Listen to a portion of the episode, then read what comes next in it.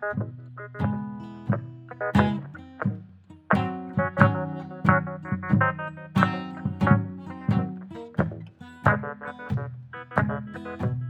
hé hé! Bienvenue au podcast de la semaine! Qu'est-ce que tu regardes?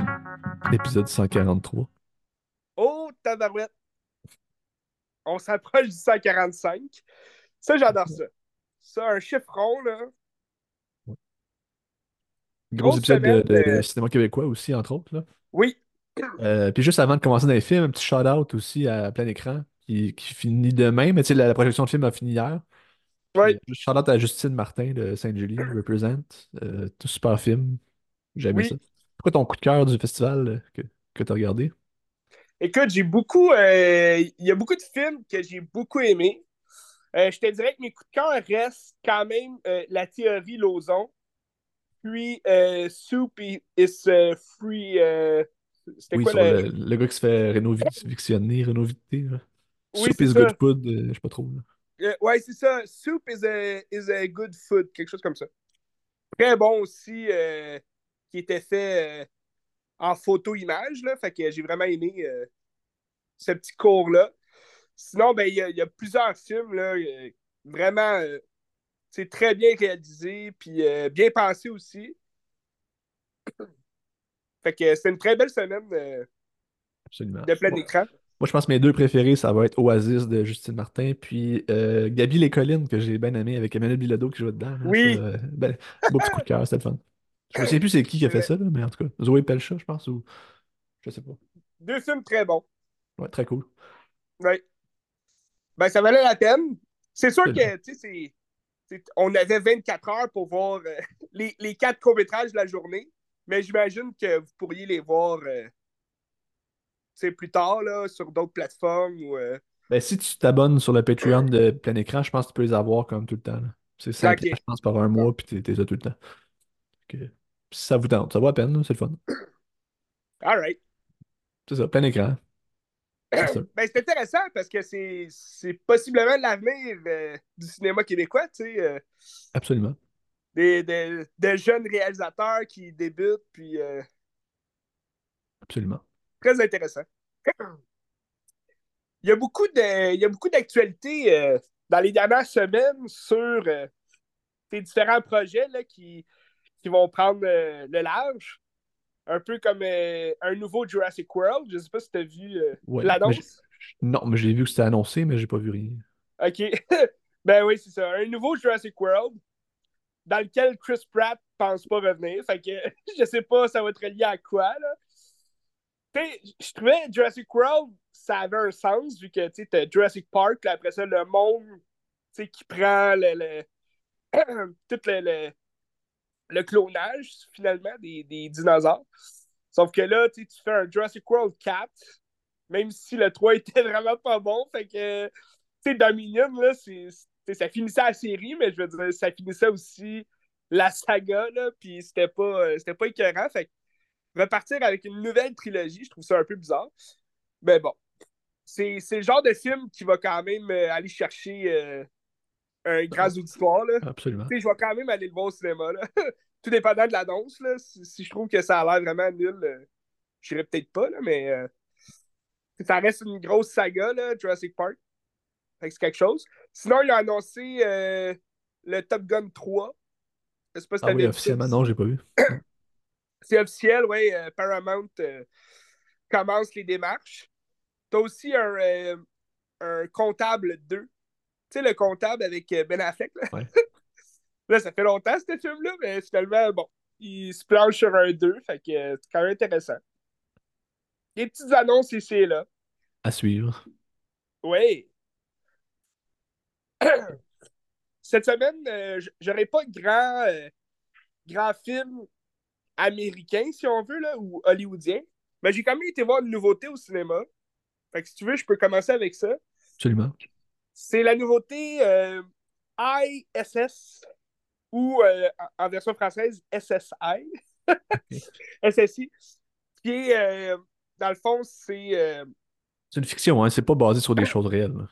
Non, non, c'est de la fiction, totalement. SSI, ça- c'est un dans le fond, c'est les initiales de Station spatiale internationale. donc en anglais International Spatial Station, ou l'inverse. Euh, c'est l'histoire. Ben, je sais pas si tu as vu les annonces passer. Il n'y a, pas eu beaucoup de publicité là, pour ce film-là. Ben, je sais de quoi ça parle, mais j'ai pas vu d'image vraiment. C'est comme flou un peu. là. OK. Ben, tu sais, moi, j'avais vu l'annonce une semaine avant de... que ça sorte. Là. Fait que c'est comme arrivé un peu comme un cheveu sur la soupe, si on veut. Ça avait l'air quand même intéressant, euh, selon le teaser. C'est dans le fond six astronautes qui sont dans une dans la station SSI, là, qui est la station internationale. Puis euh, c'est un, grand satellite, si on veut. Puis euh, dans le fond, c'est trois astronautes russes, puis trois astronautes américains. Puis là, ils sont là-dedans pour faire des, des expériences, là, des échantillonnages, tout le kit. Des études, si tu veux, sur, euh, sur l'espace, tout le kit. Là. Puis là, ils vont voir sur la Terre que il y a des, grosses explosions nucléaires, tout le kit. Puis là, ils vont euh, perdre le contact avec le monde. Mais après avoir reçu chacun de leur côté un message qui dit de prendre le contrôle de la station spatiale parce que c'est comme impératif, si tu veux. Puis là, ça dit euh, c'est une guerre entre les deux, euh, entre les deux pays. Là. Fait que c'est comme les États-Unis contre la Russie. Puis là, chacun de leur bord, ils ont, reçu l'ordre de prendre la station euh, à, à tous les moyens possibles. Fait que la suite du film, ben là, ça va être la, si tu veux, la guerre un peu espionnage là, de style euh, sournoise. Là. Il va falloir qu'il fasse des coups bas puis toute l'équipe. Mais, euh, mais c'est une idée, euh, c'est une idée intéressante, je trouve, dès le départ, surtout qu'on est dans la grosse guerre, justement. Ben, il me semble que quand il y a eu l'invasion russe, quand elle a commencé, c'était un questionnement qui se posait aussi, savoir, parce que je pense qu'une station spatiale existe comme ça, où est-ce que tu as comme plusieurs nations qui, qui cohabitent. Puis euh, savoir qu'est-ce qu'ils faisaient avec les Russes dans ce contexte-là. Est-ce qu'ils étaient capables de cohabiter ou, ou, je sais pas trop. Mais il me semble que j'ai déjà lu sur ça. ok, ben écoute, ça, ça se pourrait. fait que c'est peut-être basé aussi sur des, des faits, euh, pas des faits, mais des idées qui, ont, qui se sont passées par la tête, de, de devoir voler justement une station à une autre, tout. Mais bon, tu sais, c'est plus les enjeux moraux, je trouve, intéressants dans le film parce que c'est quand même six astronautes qui ont bâti, tu veux, veux pas, un lien d'amitié. Au début du film, le film est court, là, il dure euh, une heure et demie. Mais euh, tu as, peut-être une demi-heure au début du film pour la mise en place, tu veux, de l'histoire. Puis dans cette mise en place-là, ben, tu vois les astronautes, tu sais, euh, parler, puis se, parler d'eux-mêmes, puis se présenter, puis ils, il développe quand même, je veux pas, une amitié. Fait que c'est après ça l'enjeu moraux de dire ton gouvernement te donne un ordre. Puis tu es un astronaute, là, on s'entend. C'est expliqué que certains, c'est des anciens euh, soldats, puis tout le kit. je comprends que dans leur cœur, ils font partie, si tu veux, de, de leur patrie, là, mais tu veux, veux pas, c'est des êtres vivants à côté, tu peux pas juste les tuer, puis d'attitude, mais il y a certains personnages qui font des coups bas comme ils n'ont pas de cœur puis ils veulent juste comme prendre le contrôle. D'autres vont être plus amicales puis vont vouloir euh, gérer la situation de, de façon plus euh, humaine. Mais euh, je trouve ça intéressant comme l'enjeu du film. C'est juste que je trouve qu'il y a certaines décisions à partir du moment où ils reçoivent l'ordre sais, là, c'est du gros suspense dans le tapis. Puis ça, j'aimais ça. C'était un, suspense en plein vol, si tu veux, dans l'espace. Mais euh, mais il y a certaines décisions scénaristiques que je trouve un peu. Euh, c'était un peu trop hollywoodien. Puis là, ça a pété un peu le, le suspense. Parce que tu étais là, ah, ok, ben là, ce personnage-là, il est déjà comme écarté. Que c'était un peu bizarre c'est un gros personnage qui, semblait avoir une, tête ses épaules, mais là, tu te dis, OK, euh, on verra la suite. Tout le long du film, ben là, tu sais un peu à l'avance qu'est-ce qui va se passer. Fait que, ils mettent quand même l'emphase sur euh, la protagoniste du film, qui, qui, une femme, euh, américaine qui, qui arrive, sur la station dès le départ du film. Mais, c'est ça, on se doute un peu ce qui va se passer. En même temps, tu t'espères qu'il se passe pas ce que tu te doutes, comme ça. il y a plus de surprises. Mais, euh, somme toute, c'était un bon film. J'ai beaucoup aimé. euh, Ça sera pas le film de l'année, mais c'était un petit film sympathique euh, d'une heure et demie. Puis, les effets visuels étaient beaux aussi. Même si ça se passe la plupart du temps dans la station, t'as quand même des, beaux- des, des- des beaux plans euh, à l'extérieur avec la station puis la, la planète en feu, genre, l'autre bord, là. Fait que euh, je trouvais ça intéressant euh, comme film. Fait que c'est ton top 1 2024 à date, là? Euh, ouais. Mais à date, c'est entre ça ou The Beekeeper ou Night Swim, tu sais, le, le choix est pas difficile, là, mais non, ben somme toute, c'était c'était un bon film, tu sais, un bon film sympathique, j'ai bien aimé. Euh. Puis c'est qui qui a fait ça, tu sais-tu? Euh, écoute, euh, c'est pas, je pense que c'est son premier film, mais ça me semble que c'est une femme, je me trompe pas. Gabriella Cop Copperthwaite. Ouais, c'est ça. Ouais. Son, son premier long métrage, si je me trompe pas, là. Euh, Euh, Non, elle a fait Notre Ami en 2019. Elle a fait Megan Levy, un film de guerre euh, Ah oui, en ok. 2017. Blackfish, L'Orque tueuse en 2013. Puis City Blackfish, Lax, Martial. L'Orque tueuse. Ah, L'Arc tueuse. ok. Ouais, c'est ça. Puis un autre film aussi, euh, City Lax, An Urban Lacrosse Story en 2010. Ok, quand même. euh, mais beaucoup de films avec euh, Elevation Picture. OK. Fait que, euh, ben c'est ça. euh, SSI, c'est c'est un film de Elevation Picture aussi, là. Fait que souvent, leurs films sortent un peu underground, là. Fait que euh, c'est pour ça aussi, on n'a pas eu beaucoup de publicité. C'est arrivé. euh, on dirait que c'est comme leur, euh, leur truc, là, à eux. Ils sortent leur film, genre une semaine. ils sortent l'annonce de leur film une semaine avant que ça sorte. Puis ils sont comment les gens vont aimer ça, tu sais. Ouais. Mais ouais. Mais c'est toujours le fun, je trouve, un film dans l'espace, là, une station spatiale. On en a eu dans les dernières années, il y en a eu quand même pas mal qui se ressemblaient, là, genre euh, t'as Life, je sais pas si tu t'en rappelles, ben, je sais quoi, mais je l'ai pas vu. Jake Gyllenhaal, puis euh, Ryan Reynolds qui sont euh, dans une station spatiale euh, avec plein de. Tu sais, une personne par pays quasiment, là. Puis euh, là, il y a comme une entité extraterrestre. Ça ressemblait un peu à Alien, là. Mais il y avait des rumeurs aussi qui disaient Ah, c'est c'est comme un, un prequel à Venom. À la fin, comme la bébite, elle ressemble un peu à Venom. Fait que c'est un peu. euh, c'est ça, c'était mitigé comme film. Un film de fun quand même. là. Pogné dans l'espace avec un alien. Fait que. c'est ça. Mais, mais SSI, c'est sûr, il manquait un peu de. Il manquait un peu d'originalité dans euh, la réalisation. C'était un bon suspense. Là. Le- le- les enjeux étaient le fun. Mais tu sais, t'avais pas, mettons, d'originalité comme euh, dans Moon. Tu sais, que je t'ai parlé. euh, Ouais. Je me rappelle plus c'est qui le réalisateur, mais. euh, tu sais, t'avais un bon suspense là-dedans à savoir qu'est-ce que le gars faisait là, tu sais, sur la Lune, puis c'était quoi ses enjeux, tu sais. Mais Ok. sinon, euh, Duncan Jones. Oui, c'est ça. Duncan Jones. Fait que, bref, SSI, au cinéma en ce moment. Il n'y a pas beaucoup de grandes nouveautés. Pour les deux prochaines, ben, semaine prochaine, il y a quand même euh, Argile qui sort de Matthew. Ouais. Mais, euh, tu sais, comme cette semaine, je pense que c'était plus des films français aussi là, qui sortaient. euh, il n'y Mais avait pas de grosses euh, ben, tu t'avais The Zone of Interest, mais il sort comme nulle part, là. C'est ça qui est Ben, c'est ça, tu sais, c'est ça. À, à part dans des, salles. il, il disait qu'il sortait le spéciales. 19 à Montréal, puis le 26 ailleurs, puis dans le coin, il joue nulle part. Fait que, je sais pas. Il joue à Montréal. Allez le voir. Montreal City. Fait que. Ben, c'est ça. Fait que SSI, euh, la grosse nouveauté. Ben, c'est sûr, j'ai pas été voir, tu sais, Wonka ou euh, Méchant Ado, le remake.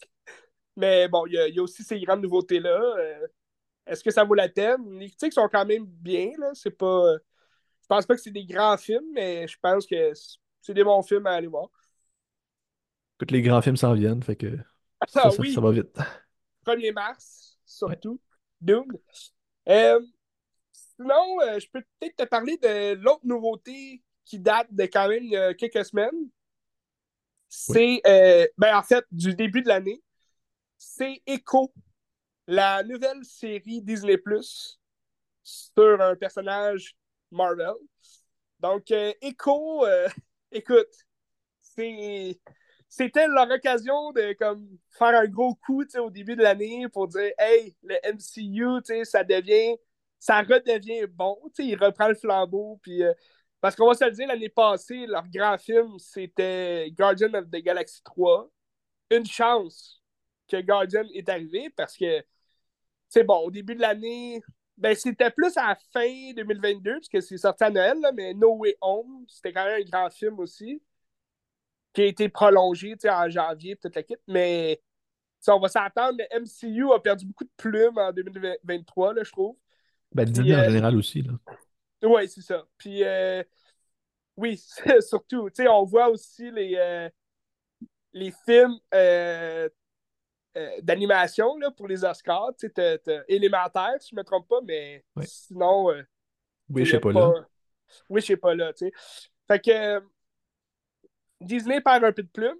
Puis là, bon, tu disais Echo, OK. Moi, Echo, c'est un personnage euh, très secondaire, OK, des comics. C'est pas du tout un personnage que je connaissais avant d'avoir vu la série sur Hawkeye, euh, qui, se, qui se penchait beaucoup plus sur Clint Barton, donc le personnage de Hawkeye qui est interprété par Jeremy Renner. Renner dans l'univers de de Marvel, du MCU, euh, qui se penchait plus sur, sa relation à lui avec sa famille, puis aussi euh, en tant que mentor, il voulait. Ben, il va comme un peu euh, enseigner son, son style de veux, à, à, Kate Bishop, qui est déjà une archère dans l'âme. Puis qu'elle, c'est son héros à elle, qui l'a sauvé euh, ben, pas qu'il l'a sauvé, mais elle l'a vu en 2012, tu veux, dans le premier Avengers, quand il y a eu la grosse guerre à New York. Puis là, elle est comme fan fini de lui. C'est comme lui qui l'a poussé à devenir archer, toute l'équipe. Fait que c'est plus la relation entre les deux, tu sais, euh, entre le, le mentor puis l'apprenti. Fait que ça, c'est intéressant pour ça, la série Hawkeye. Sauf que dans la série Hawkeye, t'as le big vilain à la fin de la série qui, euh, qui va se révéler à être le Kingpin. Donc, c'est euh, Wilson Fisk qui est euh, le gros méchant. Puis c'est Vincent Donofrio qui reprend son rôle de. Dans le fond, le Kingpin, on le voit dans Daredevil, la série Netflix qui est maintenant sur Disney. Fait que là, c'était comme un gros punch, là, que le gros vilain, c'était lui. que tout le monde était excité. Hein? Vincent qui revient dans le rôle, c'était écœurant. Puis, Mais tout le long du film, tu sais, tu sais pas c'est qui le big vilain, mais t'as comme des, des gens du caïd là, autour, des, des petits gangsters qui, courent après Okai puis toute l'équipe. Puis dont, dont Echo, qui fait partie des hommes de main, si tu veux, de, de euh, Kingpin. Mais Echo, tu sais, dans la série Okai, on, on la développe pas tant que ça. C'est juste qu'un moment donné, on le sait qu'elle veut venger la mort de son père, puis elle pense que la mort de son père ben, a été causée par Okai sous son nom de René. Là, je te donne beaucoup de noms, beaucoup de titres. Mais euh, Okai, il y a comme deux personnalités. Si tu veux, il y a Okai avec les archers, puis il y a René. Il est devenu René, euh, si tu veux, dans le MCU, il devient René après le blip. Fait que quand tout le monde disparaît, ben là, sa famille à Clint Barton, elle, meurt, si tu veux, elle disparaît. Puis là, il veut se venger. Puis là, il pense que c'est les, euh, les, Yakuza qui ont fait le coup. Fait que là, il devient comme le René, un ninja euh, là, qui va tuer tout le monde. Puis là, dans cette, euh, cette folie-là du René, ben, il va comme attaquer le père de Echo. Fait que là, elle, elle veut se venger. Puis le caïd, en même temps, il met des, des trucs dans sa tête. Parce que le caïd, c'est comme son oncle. Fait que là, c'est ça que tu comprends dans Okai. Sauf que là, dans Hawkeye, t'es pas intéressé à Echo. Là. Tu, on s'en fout un peu d'Echo. Même je trouve que c'était un point faible de la série Hawkeye, c'est qu'il y avait beaucoup trop de personnages pour, après ça, vouloir se fixer sur le, le, rôle de mentorat de Hawkeye face à Kate Bishop. Parce que tu avais aussi euh, Yolanda, si je ne me trompe pas, il me semble que c'est son nom, là, Yolanda, qui est jouée par Florence Pugh, qui est la nouvelle Black Widow. T'avais elle aussi dans la série Hawkeye qui voulait se venger euh, parce qu'elle elle pensait que Hawkeye avait tué euh, Black Widow dans, dans Avengers Infinity War. Fait que là, il y a comme tout le monde qui veut se venger, si tu veux, de Hawkeye. Fait que là, c'était comme la blague de la série. Puis c'était bien comme ça, mais c'est juste que, tu sais, à un moment donné, tu développes plein de personnages, puis là, tu te demandes, tu en six épisodes de une demi-heure, euh, il faudrait peut-être mettre un peu plus l'accent sur le personnage principal. Mais c'est vrai que Hawkeye, il y avait des épisodes un peu plus longs. Fait que c'est le fun. Il y avait des épisodes vraiment d'une heure. Fait que on pouvait un peu plus rentrer dans l'histoire. Mais j'ai pas détesté la série. La, la série Hawkeye était quand même bien. Puis euh, pour la suite, ben là, ça finissait que euh, finalement, Echo apprenait que c'était le Kingpin qui avait tué son père. Fait que là, ça mettait du piment dans la sauce, si on veut. Puis là, elle, elle voulait se venger du Kingpin, qui était comme son oncle, entre guillemets. Puis ça finissait même, tu sais. Ça finissait sur le fait qu'elle se vengeait de toute l'équipe. Puis là, il annonce une série Echo. Mais là, tu te dis, OK, c'est un second. C'est un second rôle dans la série Hawkeye. Elle n'est pas tellement intéressante plus que ça. Puis c'est vraiment un personnage secondaire dans les comics. Là. C'est pas une super-héroïne euh, incroyable. Elle n'a même pas de pouvoir. Fait que là, tu dis, OK, bon, ils vont faire une série sur Echo. Ça, je suis pas plus intéressé que ça. Mais là, ils annoncent le retour de Vincent D'Onofrion en Kingpin. Fait que là, tu dis, OK, ça, ça va être bon. Puis là, ils annoncent le retour de Charlie Cox en Daredevil, dans la série euh, de Echo. Fait que là, tu te dis, OK, là, ça, là on parle, Parce que là, on se disait, Echo va être une série, euh, si tu veux, juste avant la nouvelle saison de Daredevil, tu Fait que, euh, un peu plus intéressé, je me dis, OK, ça, ça a l'air quand même bien.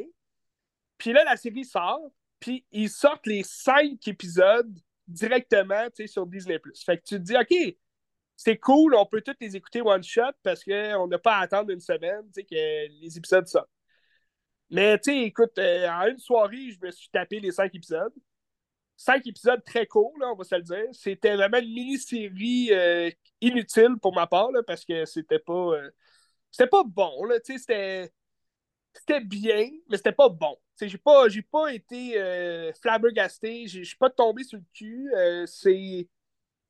C'est une bonne série. Euh, ben, c'est pas une bonne série. C'est une série bien, mais qui il déçoit vraiment beaucoup sur le personnage de Kingpin. Parce que là, ils te vendent l'idée que le Kingpin est de retour, puis il va être super violent, puis toute l'équipe. Puis surtout la série, elle a été euh, comme air-rated, genre euh, mature.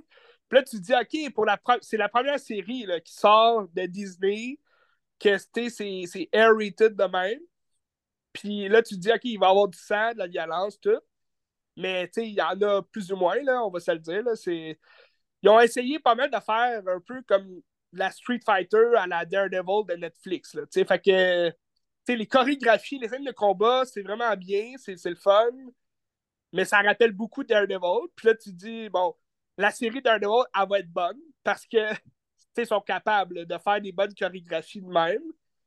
Sauf qu'il n'y en a pas assez, je trouve, dans la série, justement. Puis euh, Daredevil, ils l'ont vendu pour les fans finis de Daredevil, mais tu le vois comme même pas deux minutes là, dans le premier épisode. Fait que ça sert vraiment à rien, là, Daredevil il est comme omniprésent. Puis, euh, mais moi, ce qui me déçoit le plus, c'est euh, autour du personnage de Echo. Echo, c'est. Je t'ai dit, tu sais, depuis tantôt, c'est un second rôle dans le comics. Parce que c'est une Street Fighter, c'est une mercenaire, c'est une ancienne, euh, un ancien soldat, de, de, du caïd.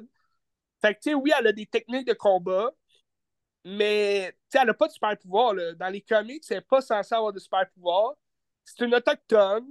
Fait que, tu sais, le Disney reprend un peu son sa figure de Ah, on va montrer la vie des Autochtones tout autour.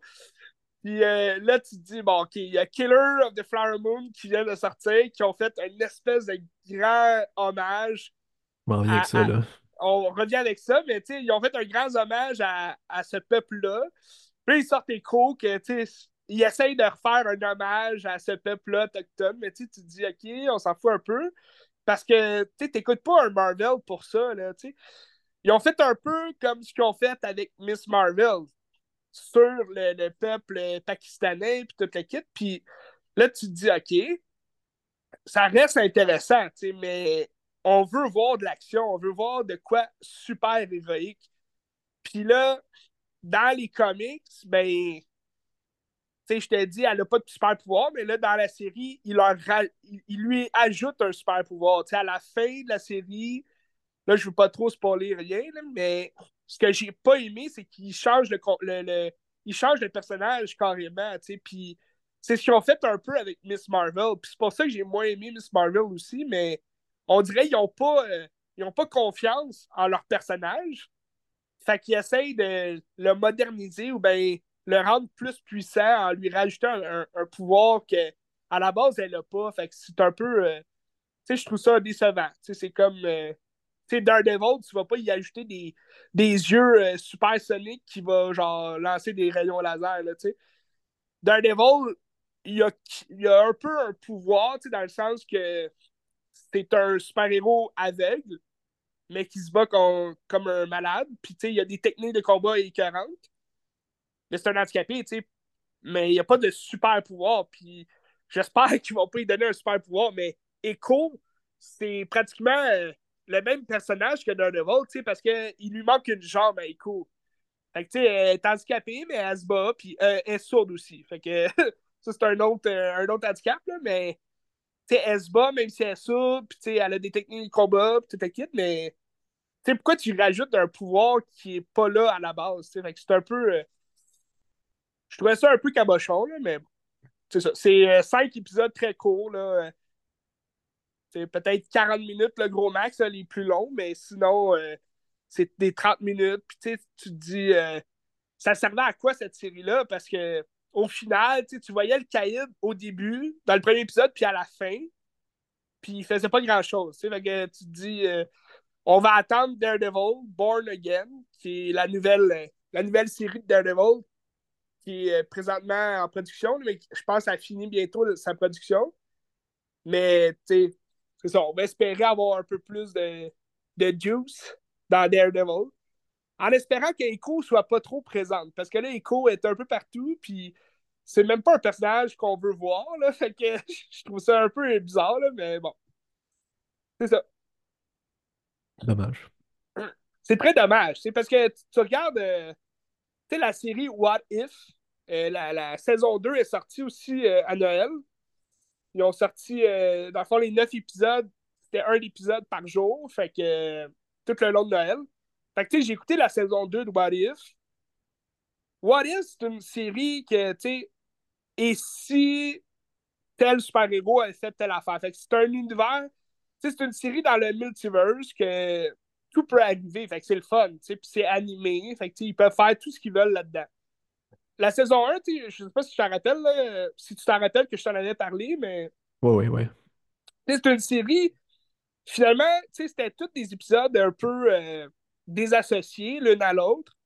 Mais au final, euh, à la fin de la série, à la fin de la première saison, tu avais, euh, un point initial qui venait rassembler les, tous les autres épisodes d'avant. À la fin, ça, il, formait un, nouveau euh, groupe de Avengers, si tu veux. Un peu euh, les Avengers du multiverse, tu. Mais là, dans la saison 2, oui, c'est des épisodes des associés, mais là, c'est pas tant. Euh, tu à la, à la finale, tu t'en fous un peu de ce qu'ils forment parce que c'est comme une suite, si tu veux, de la saison 1 qui revient dans la saison 2, mais juste à la fin. Puis là, tu te dis, OK, mais il essaie de faire des liens là-dedans, mais ça marche pas. Tu fait que, il y a un peu des épisodes que j'aurais changé dans la saison 2. J'ai un peu moins aimé que la saison 1, là, mais ça restait le fun. L'animation est super belle. Puis, euh... ouais, t'avais une question? Ben, il me semble que j'ai lu qu'il voulait faire le même concept avec Star Wars. Ah, possible. euh, je, je sais pas, j'ai pas entendu rien là-dessus. Star Wars a déjà comme un peu son, son univers, si tu veux, là, de dessin animé dans Vision, que je t'ai parlé euh, récemment. Fait que s'ils veulent faire la même chose avec le multiverse de Star Wars, euh, bonne chance. Là. Je sais pas comment ils vont faire ça, mais. Parce que, tu sais, What If, c'est sous la, la narration du gardien. Puis, tu sais, le gardien, c'est un personnage qui existe déjà là, dans les comics. Fait que, tu sais, tout ça a un lien quand même, là, mais. euh, Ouais, Star Wars, je, je sais pas. Peut-être dans la saison 3 de Vision, ils vont vouloir comme aller plus dans le multiverse. Star Wars qu'on connaît, peut-être, là, mais. euh, ça pourrait être intéressant, ça, c'est sûr. Ben, tu sais, qu'est-ce qui se passerait si Anakin avait comme viré autrement ou si Obi-Wan est allé avec Anakin pour virer du mauvais côté, je sais pas. Ça peut être Ah intéressant. ouais. ouais. Ben, c'est. Écoute, c'est sûr, il y a beaucoup d'affaires à faire dans l'univers de Star Wars. Puis, euh, tu c'est. C'est bien parce que c'est comme des euh, différents styles d'animation avec des histoires vraiment nowhere, qu'on connaît pas, mais qui peuvent faire des liens avec l'histoire qu'on connaît euh, de la saga de Skywalker. Mais ça pourrait être bien intéressant d'avoir ce style d'animation-là, mais avec un, justement un, un multiverse des personnages qu'on connaît. tu sais, Comme, mettons, Qui-Gon. Qu'est-ce qui serait passé si Qui-Gon aurait suivi euh, Yon- euh, pas, euh, voyons, Maître Yondu. Fait que. euh, pas Yondu, excuse. Coup, Doku, ouais, c'est ça. Excuse. J'avais un blanc. Euh, fait que c'est ça. Non, c'est sûr que ça pourrait être très intéressant. Mais What If saison 2, c'est ça. Je trouvais ça un peu un peu euh, déréglé là, la- à la fin. Mais sinon, il y a des bonnes euh, des très bonnes euh, épisodes où que l'animation est super. Là. Ouais. C'est une animation qui ressemble à quoi? Ben, c'est une animation comme le- le- la première saison. c'est euh, une, une animation qui est un peu. ça ressemble à du 3D, mais tu sais, c'est- pas. c'est pas enfantin, mettons, comme les, les séries, tu sais, des Avengers, là, que tu peux Ouais, voir ouais. à Télétoon ou, euh, dans des, euh, des postes comme ça. Mais c'est une animation. euh, ben, pour vrai, ça, ça ressemble un. Il y a, il y a un peu d'animation qui ressemble un peu à Spider-Verse, mais Into the Spider-Verse, le premier, où ce que tu vas voir un peu des scènes 3D, mais genre des associés un peu. Mais c'est leur propre animation, fait que c'est ça qui est intéressant, c'est que ça ressemble à rien vraiment, mais ça ressemble à tout en même temps. Intéressant. Ouais, jetez un coup d'œil. C'est sur Sur Disney+. Disney+, ouais. Fait que, OK. Donc, euh, c'est ça. Fait que pour, ouais. euh, pour la suite, euh, la suite du MCU, euh, il va falloir attendre Deadpool 3 en juillet. Ils l'ont pas Et, repoussé? euh, non, non, non, c'est le 26 juillet euh, Ok. qui sort. Puis euh, la, la, la- la- voyons, le setup il est fini, là. Ils ont fini de tourner, fait que c'est un wrap. Fait que je pense qu'on va sûrement recevoir le, le premier teaser au Super Bowl. Parce que c'est les, les rumeurs qui courent. fait que euh, écoutez ça, le Super Bowl. Il y a plein de grosses euh, Dans deux semaines. publicités. Puis euh, c'est ça, en attendant, on va attendre on va attendre de voir ça parce que c'est le seul gros film du MCU qui sort là, cette année. Sinon, euh, dans l'univers des super-héros, t'as Madame Web là, qui est censée sortir en février, là, dans, dans trois semaines, si je me trompe pas. Ça va être bon, ça. hein? Ah, je suis pas, pas convaincu, mais euh, Mais la on bande-annonce, c'est pathétique. Ça a l'air tellement laid, ça a Ah l'air ouais, là. Ouais, c'est ça a l'air vraiment pourri. Mais bon. Parce qu'en plus, ils sortent des. Ils sortent des rumeurs comme quoi initialement, il y aurait eu Andrew Garfield qui, revient, qui, qui revenait en Spider-Man, mais là, ils l'ont enlevé finalement pour que ce soit juste un film à part. Fait que là, tu te dis, OK, mais pourquoi tu sors ça avant de sortir ton film? Tu sais, c'est un peu. euh, ça te donne encore moins le goût d'y aller si tu le sais qu'il n'y a aucun Spider-Man qui apparaît dedans. Fait que t'es comme bon. Ben, on était d'être surpris, je sais pas. Ben écoute, mets pas tes attentes trop hautes, là, je pense. Ah, mes attentes sont très basses. Euh, Moi, ça concluait ok, euh, avec euh, Killers of the Flower Moon, je sais pas si je vais me faire couper, mais en tout cas, c'est pas grave. Ben oui, ben oui, vas-y. Euh, ben, j'ai regardé ça. Je pense que j'ai pas besoin d'aller en détail dans l'histoire parce qu'on a déjà jasé. Je vais faire une petite appréciation rapide. Je pense que je veux surtout me plancher sur la fin du film, qui pour moi, c'est phénoménal ce que Scorsese a réussi à faire euh, pour le dernier 5 minutes. Puis c'est ça. Tu sais, le film dure 3 heures et demie. Euh, c'est pas le film le plus flamboyant de Scorsese, je trouve. Tu il n'y a rien qui, qui te pète d'en face. Il n'y a pas de scène ultra marquante. Je trouve que, mettons, un Goodfellas, t'as des, des, des répliques qui vont te rester dans la tête après 30 ans. Puis tout. T'as pas ça. Mais jamais tu vas te faire chier pendant 3h30. Tu sais, je trouve que le film est trop long, mais tu t'ennuies pas pareil. tu. Non, c'est ça. Puis je pense juste pour le dernier 5 minutes de fin, le 3h30 vaut tellement la peine parce que ça te rentre dedans. Puis c'est comme si tu te laisses flotter, puis à un moment donné, pouf, il y a comme quelque chose qui te casse, puis là, t'es comme, oh shit, ok. Puis là, ça vient te confronter toi-même sur euh, plein d'affaires. tu sais. Puis euh, je peux parler de la fin, hein. C'est correct. Je dirais pas trop de détails, mais euh, dans le Ben, fond, je la pense qu'on fin. peut en parler, là, euh, subtilement, là. Ben, si ça vous tente pas d'entendre ça, que skipper genre 30 secondes, là, euh, Scorsese va tourner la caméra vers lui-même, puis il va raconter un peu la suite de la vie des personnages, qu'est-ce qui s'est passé euh, avec le, le personnage de Lily Gladstone, que je me souviens plus de son nom, en tout cas, Lily Gladstone, puis ouais, euh, les, aff- les, les sanctions que les autres personnages comme euh, De Niro puis DiCaprio vont recevoir, puis, puis tout ça. Puis dans le sens que on, on a raconté l'histoire, mais toutes les meurtres, toutes les atrocités qui sont passées, mais jamais on en parle, puis jamais c'est dans les livres d'histoire, puis c'est là qu'il il va comme réfléchir au traitement de l'histoire. En général, l'histoire avec un grand H, parce que euh, l'histoire, on nous la raconte comme on veut bien l'entendre aussi. Fait qu'il y a beaucoup, beaucoup d'angles morts que, mettons, on se met des œillères parce que c'est des choses peut-être que nos ancêtres ont fait ou qui, sont dans notre cons- inconscient collectif, qu'on veut pas se rappeler parce que c'est horrible. Puis, tu sais, c'est le but du film Martin Scorsese, c'est de mettre en lumière ces angles morts-là.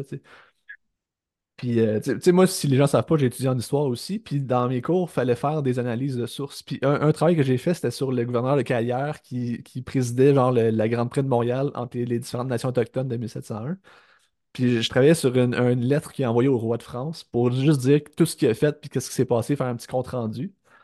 C'est comment il est cool ce gars-là, tu il est sympathique, il fait une bonne job. Puis là, quand tu fouilles à gauche, à droite, c'est comme ok, ben c'est pas vrai qu'est-ce qu'il dit, puis toute de la foutaise, puis c'est comme telle autre personne qui faisait ça, puis c'est un trou de cul. tu. Puis je pense que Scorsese, ben, avec son film, ben, nous demande de faire ça aussi par rapport à l'histoire. Puis c'est comme s'il va prendre responsabilité aussi de, de, ben, de ce qu'il raconte. Puis tu sais, c'est facile de prendre des atrocités comme ça, puis d'en faire du divertissement. Puis c'est comme si, en faisant ça, ben, il, c'est comme s'il se questionne lui-même sur comme hey c'est c'est mon ma nation c'est mon histoire puis comme on a commis des choses atroces puis il faut, faut ouais, euh, prendre responsabilité de ça puis le reconnaître puis après ça ben comme euh, essayer de réparer ou je sais pas qu'est-ce qu'on peut faire pour ça tu sais. Puis tu sais ça se passe euh, en Oklahoma aux États-Unis mais au Québec c'est ça aussi tu sais. on a fait des affaires dégueu puis c'est ouais, c'est pas nous directement mais ça reste que c'est nous c'est nos ancêtres c'est notre histoire puis il faut la regarder puis tu sais quand tu vas au secondaire on ne l'enseigne pas ça là, ou peu importe n'importe où en histoire à moins que tu fouilles euh, ou tu approfondisses ton, tes cours d'histoire à l'université, mettons, là, tu n'en parleras jamais, jamais des Autochtones comme on devrait parler. Là, tu sais. on parle de la traite des fourrures, on parle de, de tout ça, mais on parle pas de leur vraie histoire, puis c'est qui ces gens-là, puis qu'est-ce qu'ils ont vécu. tu sais. Euh, puis ça, ça m'amène à un autre sujet, euh, Star Wars A New Hope. Euh, parce que j'ai vu, il y a une couple de semaines, qu'ils vont, avec le, le- un peu, c'est le l'Université du Manitoba puis le Dakota Ojibwe Tribal Council, ils ont fait une entente avec Lucasfilm pour faire un doublage de New Hope en Ojibwe qui est la langue autochtone la plus parlée euh, au Canada puis aux États-Unis, je pense. euh, Ontario, Manitoba puis euh, Minnesota. Fait qu'en voyant ça, je me disais comme cool initiative, c'est vraiment le fun. Puis tu sais, c'est important, je pense, que des, des gens qui aient leur langue, qui, qui soient capables de, de, ben, de continuer de s'exprimer puis qu'il y ait des choses pour les stimuler aussi de même. Je trouve ça le fun. ouais, Puis euh, là, je me suis intéressé à l'Ojibwe. Je me dis c'est la langue la plus parlée euh, au Canada et aux États-Unis. Puis là, je suis allé voir, c'est 320 000 locuteurs. C'est 320 000 personnes qui parlent la langue. J'étais comme, oh my god, genre, c'est pas beaucoup. Puis ça, c'est la langue la plus parlée. Fait qu'imagine-tu toutes les autres langues à gauche, à droite euh, qui se parlent pas. c'est- Je ah, trouve ça hallucinant. C'est sûr, il y en a beaucoup, là. Ah, c'est c'est fou, raide. Puis après ça, on parle du déclin du français au Québec qui qui est réel. Mais je pense qu'il y a manière de relativiser ça quand tu regardes qu'il y a des vraies cultures qui se meurent pour vrai dans, dans ta cour chez vous au Québec aussi, puis au Canada, puis en général. Que comme C'est fou, là. Je pense qu'il y a quelque chose qu'il faut faire pour eux aussi parce que c'est ultra important. Puis il faut pas que cette affaire-là meure parce que Ouais, ben, c'est un pan d'histoire qui se finit, tu sais. Puis, euh, aussi, tu sais, justement, quand on parle du déclin du français, si la culture est si importante que pour ça, c'est si importante que ça pour nous puis pour le gouvernement, ben comme investissons massivement dans l'art puis dans le cinéma puis comme valorisons-le. J'ai l'impression que c'est c'est pas ça qu'ils font en ce moment. Puis tu sais, j'ai l'impression que le gouvernement parle beaucoup aussi de, la fierté québécoise, mais je suis comme ben oui, mais euh, fais quelque chose de concret pour la culture. Il n'y a rien qui valorise plus le, le- le- Québec que genre son art. C'est ça qui le fait voyager à travers le monde qui fait qu'on existe. Le cinéma voyage dans le monde, au Japon, en Europe, peu importe. C'est ça qui attire les gens vers ici, puis qui fait qu'on rayonne, puis qu'on n'est pas des Américains, là. Fait faisons quelque chose, puis euh, comme apprécions notre cinéma, puis tout. C'est ça mon cri du cœur. Allons-y. Cinéma québécois. Bien dit. Mais, mais tu sais, par rapport à Killer of the Flower Moon, c'est ça que tu disais, tu sais, Martin, bon, à, à- à la fin du film, il, il nous donne un regard plus humain sur le propos du film. Tu sais, plutôt que de voir la, la fiction dans laquelle on va se plonger pendant trois heures et demie, à la fin, justement, on, on a un regard un peu plus élargi sur, euh, ben, du côté humain, élargi sur la, la, la, la situation, des, des, des Autochtones à cette époque-là, puis aussi dans notre époque aujourd'hui. Ouais. C'est ça qui est intéressant aussi, là. Le film se passe quand 1920 à peu près. C'est pas loin, là. C'est c'est pas longtemps, 1920, ça fait 100 ans. là. Mais non, c'est pas loin, là. C'est fou, là. Ouais, En tout cas, très bon film, honnêtement. Euh, ça. C'est rendu Ouais, sur Apple ça. TV, euh, Killers of Flower Moon. C'est ça, c'est sur Apple TV, hein, Ouais. que tu l'as eu. Ouais. Je me demande s'il va sortir en, en Blu-ray. Oui, il est supposé. que Il me semble que j'ai vu que oui. Ouais.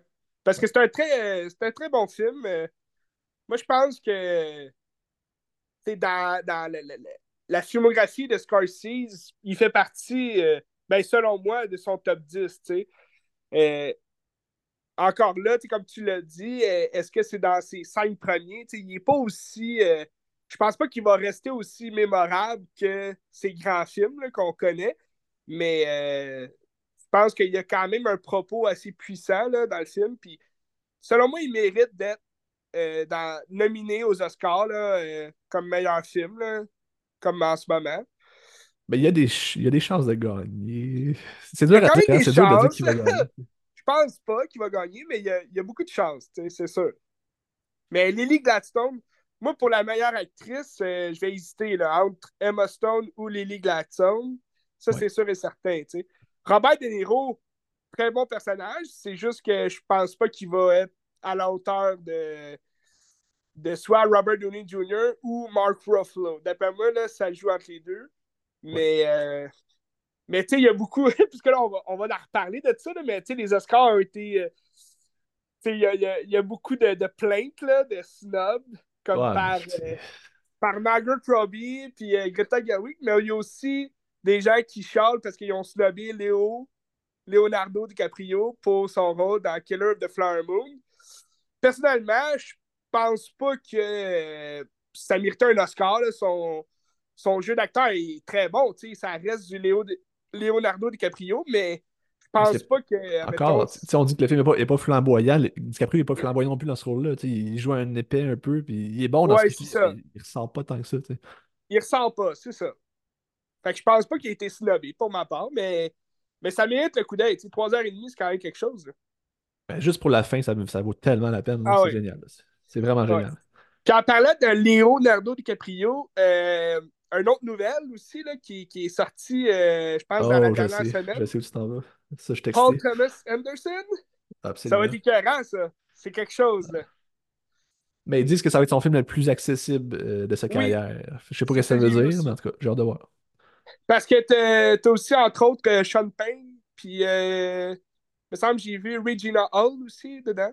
Ça se peut. Fait que, puis euh, un autre. euh, ben, ça parle, ça parle d'un film qui va refléter un peu plus euh, Boogie Night ou euh, Magnolia. Fait que d'après moi, ça va être comme une succession de, de, de scènes qui relient certains personnages. là. Mais bon, c'est à suivre. Oui, Et J'ai très hâte. absolument. Ben écoute, tu peux peut-être faire un pont là, avec, euh, avec justement les Autochtones. Puis, euh, ma grosse série de films québécois que j'ai regardé euh, dans les dernières semaines. J'en ai plusieurs.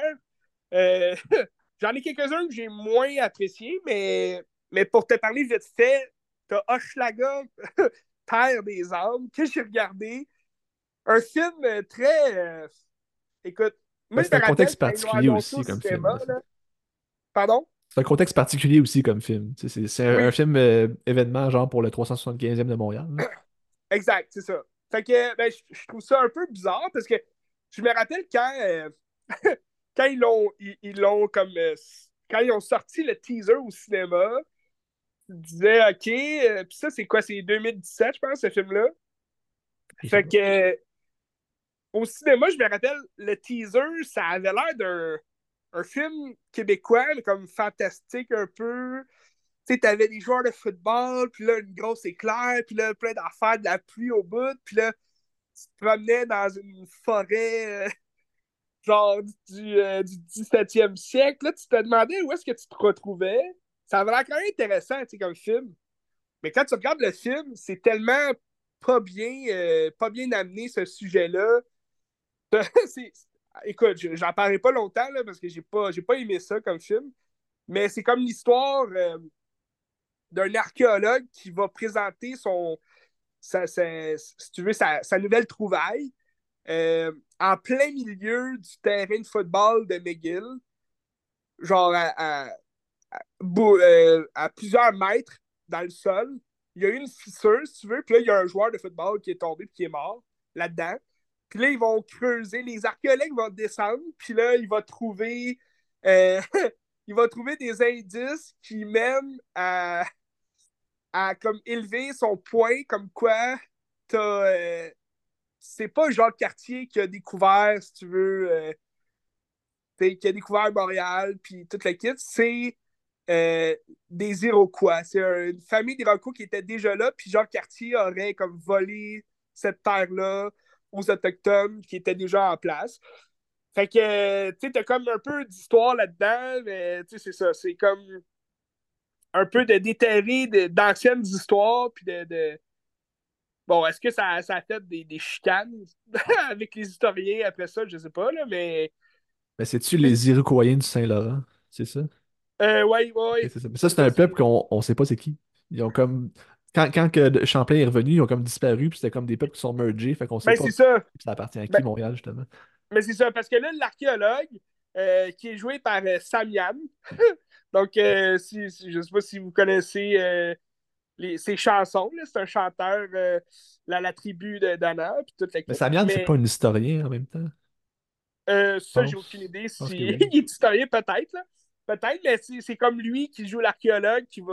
euh, qui a des, euh, qui a des, euh, qui a des gènes iroquoises, c'est un ancêtre, tout, de, de- c'est ses ancêtres, dans le fond. Puis là, il va rechercher ça, puis là, il va expliquer son projet.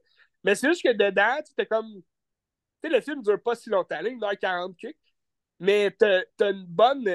T'as un bon 45 minutes au début du film où est-ce que tu fais juste voir des, des joueurs de football, là, comme. euh, tu sais, c'est très lent, puis là, c'est comme une grosse soirée de, de match de foot, puis là, il y a la grosse pluie, puis tu sais, là, ils mettent des effets visuels au bout dans la, la fissure qu'il y a sur le terrain de football. Puis tu te dis, OK, ils ont mis beaucoup de budget là-dedans, mais sais, ça. On aurait pu aller dans quelque chose qui est beaucoup plus comme euh, immersif comme expérience, là, tu sais. À la place d'aller mettre du gros budget là-dedans, dans le CGI, puis de, de vouloir faire quelque chose de grandiose, c'est qui n'existe pas, là. Mais c'est pourquoi tu vas pas dans les racines, justement, québécoises, puis comme aller chercher, justement, c'est un peu comme tu parlais, tu sais, d'aller chercher ces, ces, ces histoires-là qui sont comme un peu des, euh, des théories, des espèces de rumeurs, mais que, on- qui nous rapprochent aussi du peuple iroquois, puis du, du peuple autochtone du, du Québec, fait que c'est un peu... euh, c'était un peu une, mauvaise décision d'aller vers euh, le blockbuster, je trouve, euh, québécois, là, mais... Mais tu sais, Parce c'est un budget film- de 15 millions aussi. Ouais, C'est hein. énorme au Québec, 15 millions. Il n'y a pas de films qui ont ce budget-là. Tu sais, le, le Godzilla Minus One, là, il y a eu 15 millions de budget Ouais. aussi. C'est c'est Ah drôle. J'ai c'est pas vu le film, mais tu sais, le contraste entre les deux euh, va être bizarre. Bref. C'est ça. Fait que c'est un, c'est un film. euh, pas un film que j'ai aimé vraiment, là. Ben, c'est dommage parce que tu sais, François Girard avait fait Le Violon Rouge qui traverse les époques aussi, puis qui parle Ouais. d'histoire, qui était assez intéressant, je trouvais. Ça aurait pu être quelque chose d'intéressant, mais je sais pas. J'ai pas vu le film, là, mais ça a l'air poche.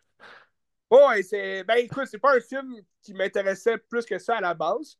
Mais il jouait, il jouait à Télé-Québec, là, fait que j'en ai profité, je l'ai écouté, mais c'est ça, c'est un film euh, qui, qui déçoit euh, du premier coup d'œil aussi, là.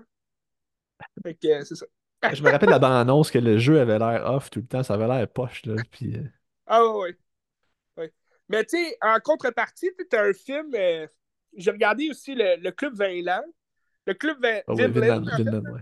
Vinland, qui, euh, qui, qui parle aussi de, bon, de, de notre histoire, euh, plus l'histoire de, de- de l'Amérique et tout, mais c'est un- ça se passe au, euh, au début du, du 20e siècle. Puis, c'est comme une école, si tu veux, un orphelinat de, de jeunes garçons. Euh, orphelinat catholique, là, donc euh, c'est tous des, des frères qui sont là. C'est euh, Rémi Girard qui joue le, le- le directeur, euh, le directeur de, de, leur- de l'école. Je vais appeler ça une école, là, parce que c'est pas vraiment. C'est c'est pas un orphelinat, parce que c'est les parents là, qui ont. genre un presbytère? Ouais, un genre de presbytère, mais comme un grand presbytère. C'est une grande école quand même.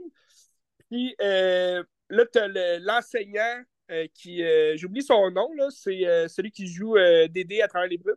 Ah, Sébastien Ricard. Sébastien Ricard, qui va jouer le professeur d'histoire, si tu veux, puis qui est un frère en même temps, mais qui va jouer un- une espèce de Robin Williams là, dans le- le- le- la Société des poètes disparus. Fait qu'il va mettre l'accent sur, sur le fait que les jeunes doivent justement s'extérioriser en, montrant leur, euh, leur présence artistique, leur espèce de mentalité artistique, puis comme, pouvoir s'exprimer comme ils peuvent, à travers l'art, puis, puis leur, euh, leur passion, si tu veux. Fait que ça, pour ce côté-là, je trouvais ça intéressant du film. Mais là, lui, il y a un club, un club Vinland qu'il a créé pour euh, justement déterrer des espèces de. C'est un peu sa, sa passion à lui, là, de- d'aller euh, faire des, des- des recherches archéologiques, puis essayer de voir c'est qui justement qui a découvert le. le- le- le- c'est qui qui a découvert l'Amérique, puis tout le kit. Puis là, il va, il va faire des recherches pour dire que euh, c'est les Vikings qui étaient là avant tout le monde, puis c'est les Vikings qui ont découvert notre fleuve euh, Saint-Laurent, puis tout le kit. Puis, tu sais, c'est- c'est. Lui, dans le fond, c'est ancré en dedans de lui que c'est les Vikings qui ont trouvé ça. Pour ça, le Vinland, c'est comme. C'est Terre-Neuve à l'époque des Vikings, c'était le Vinland, c'était. Terre-Neuve dans ce bout-là, là, c'est toutes les maritimes. C'est ça. Fait qu'il, lui, avec ses. Vu qu'ils sont dans le bout de justement Charlevoix puis Québec, ben là, ils sont comme proches d'un ancien territoire selon ses recherches. Fait que là, avec un petit groupe de ses élèves qui font partie du club de Vinland, ben là, ils vont vouloir aller euh, à la rencontre de ces effets-là archéologiques. Fait qu'ils vont aller creuser dans la terre.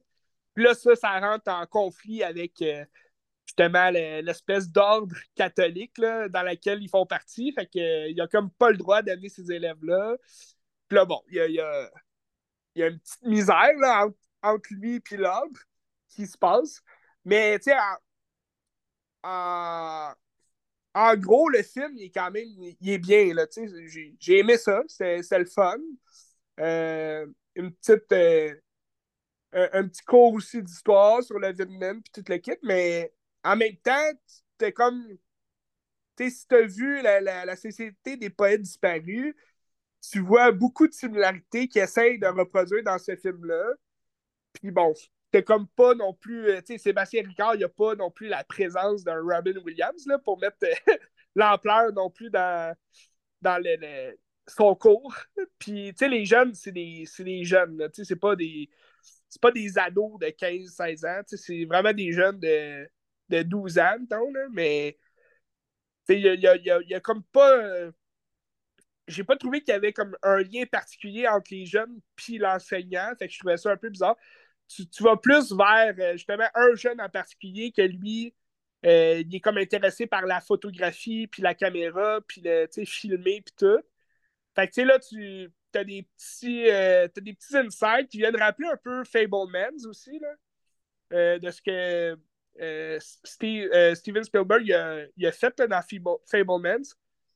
Fait qu'avec le jeune, tu sais, la caméra, tu t'as des petits liens ici et là. Mais sinon, sais, le film est correct sans plus, là. Ça a l'air bien. Ouais, ouais, ben ça, ça vaut le coup d'œil, ça, c'est sûr. Vous pouvez sûrement le trouver là, sur euh, Télé-Québec, euh, l'application.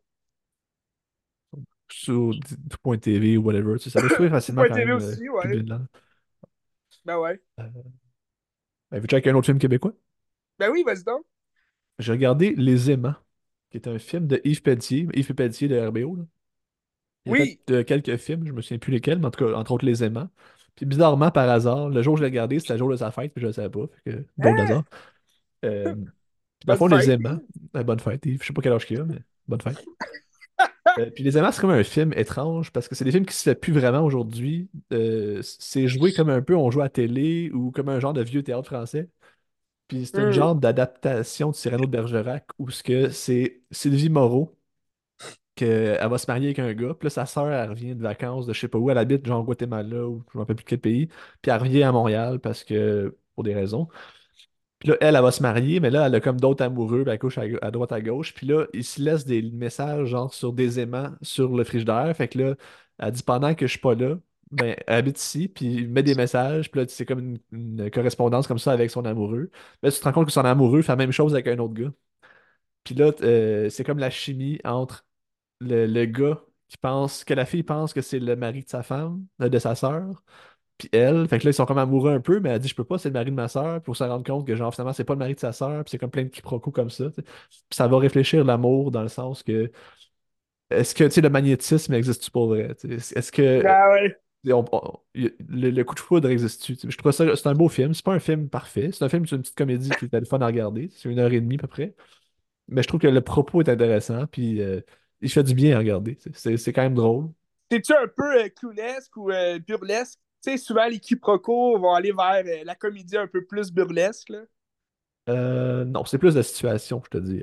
OK. Qui fait que, tu sais, ils pensent des affaires, puis quand que toi, comme spectateur, tu sais que c'est pas ça, mais quand est-ce qu'ils vont s'en rendre compte? Puis c'est quand même, ça avait gagné, je pense, meilleur scénario au Jutra. Ah, OK. je sais pas trop. C'est pas une grande réalisation, c'est assez sobre dans l'image, puis tout, mais l'histoire est bien ficelée. Euh, Ouais. c'est pas un film qui est très. euh, comment dire. euh, y a pas, y a pas- c'est pas un film qui est très euh, prétentieux. Mettons, il n'y a pas beaucoup de prétention, mais euh, il est très le fun. tu sais. Puis, mettons, tu sais, Yves Pelletier, il est, il est reconnu aussi pour euh, son jeu un peu plus très farfelu. Puis, tu sais, RBO, mettons, sais, Carmina, tu sais, c'est- il y a souvent des rôles Ouais. de cave, là, de, de... mais c'est-tu un peu ça, l'humour euh, du film, ou... euh, Non, mais tu sais, je vois Yves Pelletier, je vois des visages qu'il fait, puis tu sais, c'est très Ouais. burlesque, c'est quasiment Chaplin, là, tu sais, mais, euh, mais non, tu sais, euh, pas du tout. Ça ressemble à du théâtre français. C'est Ah, c'est- ok, ok, c'est bon. joué vieux, là, tu sais. Ben oui. Je sais pas où est-ce qu'on trouve ça. Ça doit être dur à trouver parce que des films québécois des années 2000, euh, des fois, c'est Ah, j'imagine. comme nulle part, mais si vous avez la chance, ça vaut quand même la peine. C'est un beau petit film, là. Les aimants. Ben. Je peux faire une petite bon. D'ailleurs, Yves Pelletier joue dans mon, mon meilleur film québécois que j'ai vu là, dans les dernières semaines. euh, il joue là-dedans, un petit rôle, Ah, ben, que tu as vu d'ailleurs euh, récemment. oui.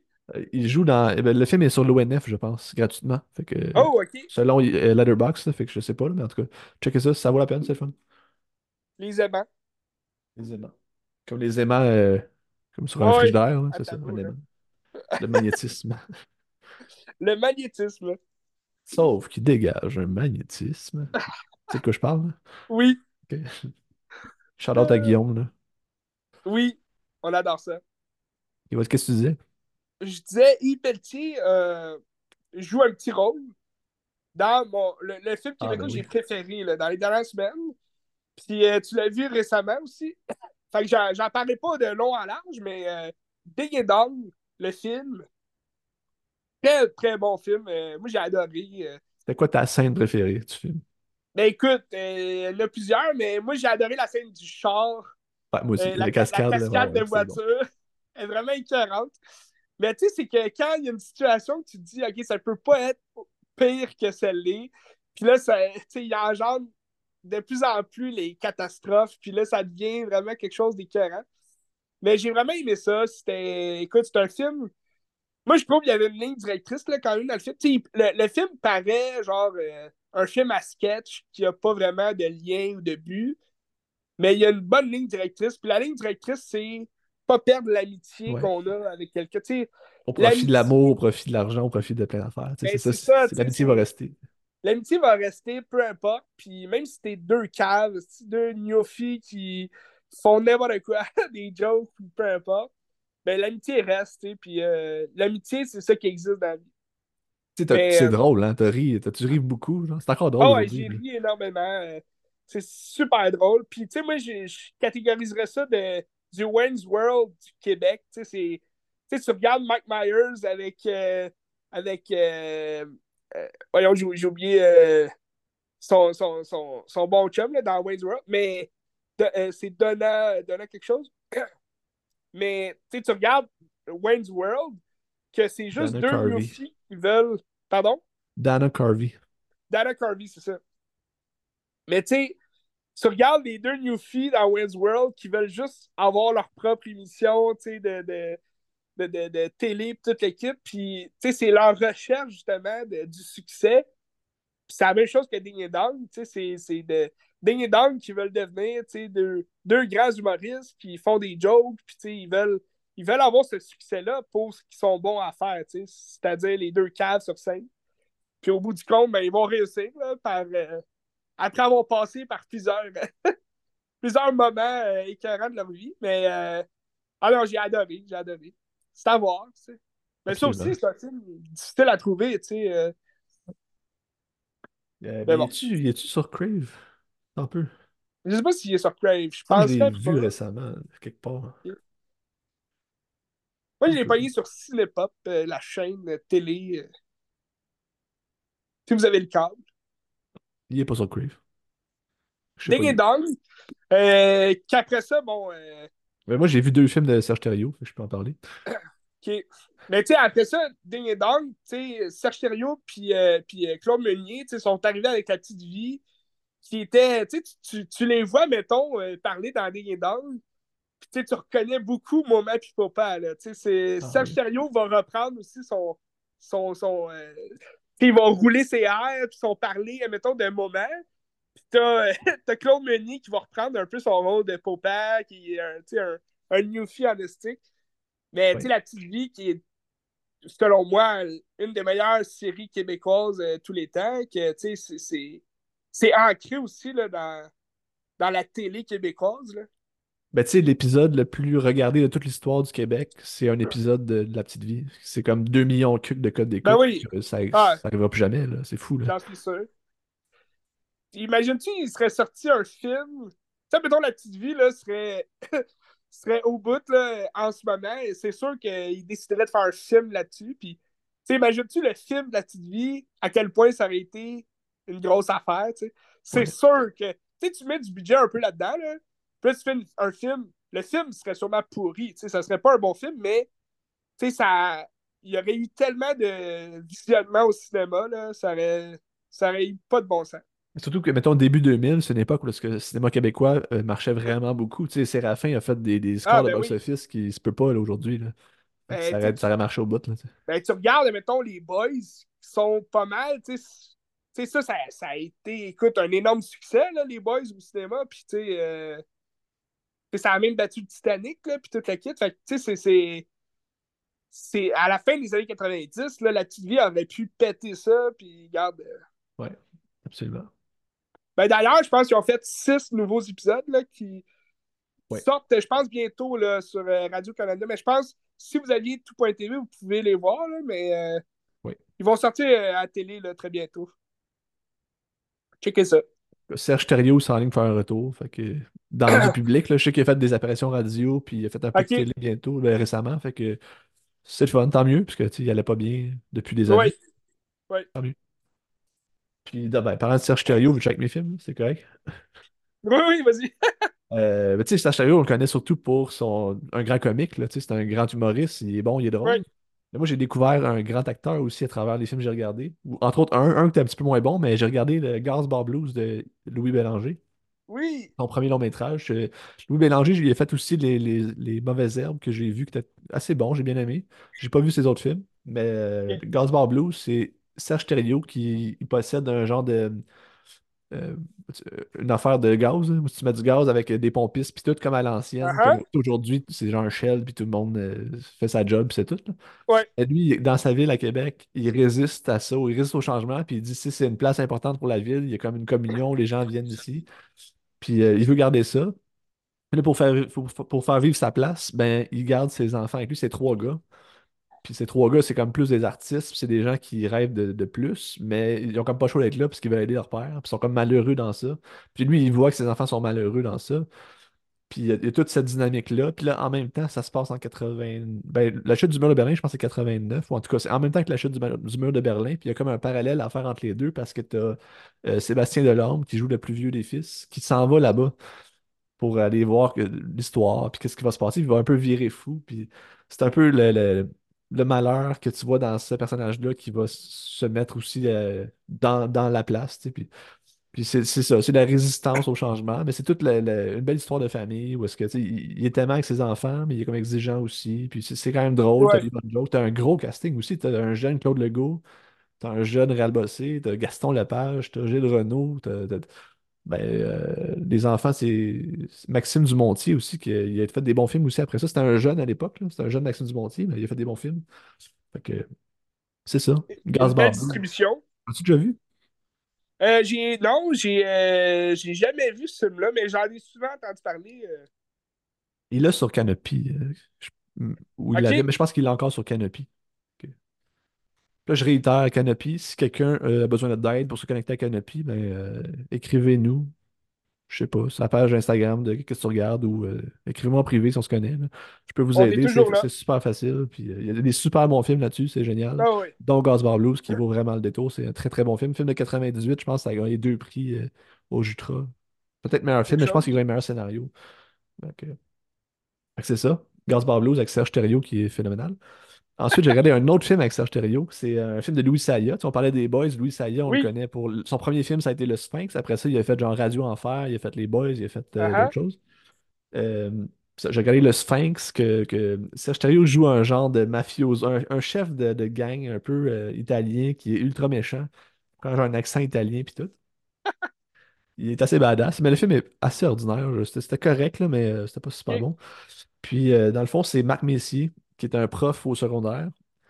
Puis que là, sa femme, c'est Micheline Bernard. Puis là, il est comme tanné un peu. Puis euh, dans une soirée, un moment où il s'en va avec des gars euh, au bar de danseuse, il tombe amoureux d'une danseuse. Puis avec cet amour-là, ben là, il va laisser sa femme, puis il va tout laisser sa job, parce qu'il dit Hey, fuck off, c'est genre, je suis tanné. C'est comme la crise de la quarantaine. Je écœuré, tu ma vie fa- familiale, euh, la routine, puis tout, ça me fait chier, tu sais, je, veux sortir de ça. Fait qu'il laisse tout de côté, puis là, il s'en va dans le, le club de danseuses pour devenir genre l'animateur, puis devenir un stand-up, puis tout. Fait que là, c'est ce déchirement-là entre euh, est-ce qu'il a fait le bon choix ou pas. Puis tu sais, le Sphinx, c'est euh, tu sais, quoi le Sphinx ça, en Égypte? Ouais. Puis c'est comme le grand mystère du Sphinx, c'est la grande énigme. C'est le Sphinx, c'est-tu un homme qui se transforme en, en lion ou c'est un lion qui se transforme en homme? Puis c'est un peu ça aussi, c'est la transformation de l'homme qui sait pas trop ce qui est. Puis euh, c'est ça. Puis il se met dans la merde aussi avec les, les, les bombes. Puis c'est ça. Il tu sais, mais c'était correct. C'est sur Crave. Euh, ça, ça vaut quand même le détour, mais euh, c'est sans plus. Sans plus. Sans plus, ok. C'est ça. Ah, tu compares ça aux Boys, c'est-tu le même genre d'humour ou. euh, Non, non, non, non, c'est c'est moins drôle. C'est c'est pas nécessairement de l'humour. C'est drôle par bout, mais c'est plus dramatique parce que t'es dans un gars qui est vraiment déchiré. C'est pas un film qui, Ouais. qui est dépressif non plus, là, mais euh, t'es déchiré pour le personnage quand même. Là. Marc Messier est toujours sympathique aussi. Il est, il est bon, c'est un bon acteur. Ouais, bon. ben oui. Le, le Sphinx sur Crave, ça. parfait. Ça finissait pour Serge Thériault? Oui. Je sais pas, il a fait quoi d'autre comme film à part ça? Tu sais, les Boys, il a fait. euh, Je sais pas. C'est sûr qu'il a Ben disparu, il doit avoir fait quand même beaucoup de films, là, mais euh, j'ai pas tout vu non plus euh, de, sa, de sa filmographie. Euh, je sais qu'il est reconnu surtout pour La Petite Vie, là. Mais euh, il, a, il, a, laissé sa marque. Puis je pense que c'est ça aussi au Québec, quand tu laisses ta marque. C'est comme un Denis Arcand qui va, euh, à chaque film, il va aller chercher une distribution d'affaires, un peu comme euh, ton film de, de Gaz. Gaz Bar Blues. Gaz Bar Blues, que tu as une distribution vraiment d'affaires qui vont venir rehausser le scénario. Ben, tu sais, Denis Arcand, qui dans, dans chacun de ses films, tu sais, ces films, oui, ils ont des bons scénarios, mais est-ce que ça aurait été aussi. Mettons, euh, est-ce que ça aurait été aussi, euh, aussi classique, aussi mémorable s'il y avait eu. S'il n'y avait pas eu, admettons, cette. Rémi Girard, je sais pas, tu sais, c'est ça. Rémi Girard, tu sais, j'ai regardé Jésus de Montréal, que je ne parlais pas en détail, que tu l'as vu récemment, puis on en a jasé, mais tu sais, Jésus de Montréal qui, qui contient tellement de distributions d'acteurs euh, qui vont devenir ou qui sont ou qui étaient vraiment populaires à cette époque-là. Puis tu sais, c'est.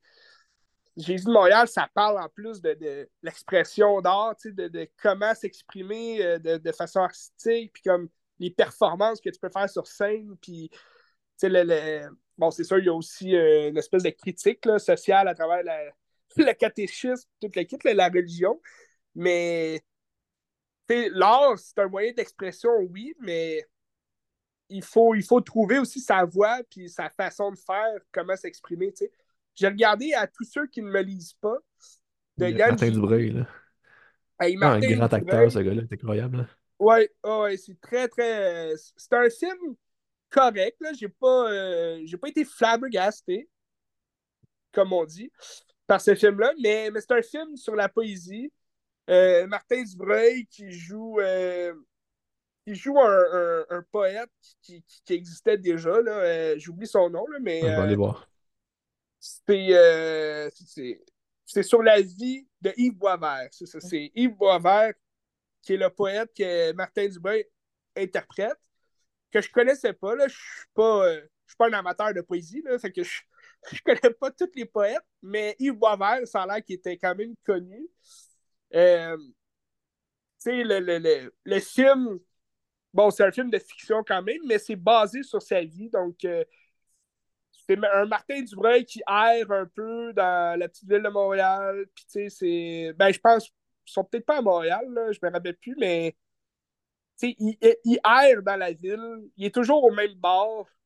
C'est un bar karaoké où il y a des soirées euh, de poètes, de poésie qui sont là. Puis il va lire ses poèmes, puis là, il va lancer ça dans les airs. Mais tu sais, il est sur le chômage, il travaille pas, puis tu sais, il perd son appartement, il perd tout.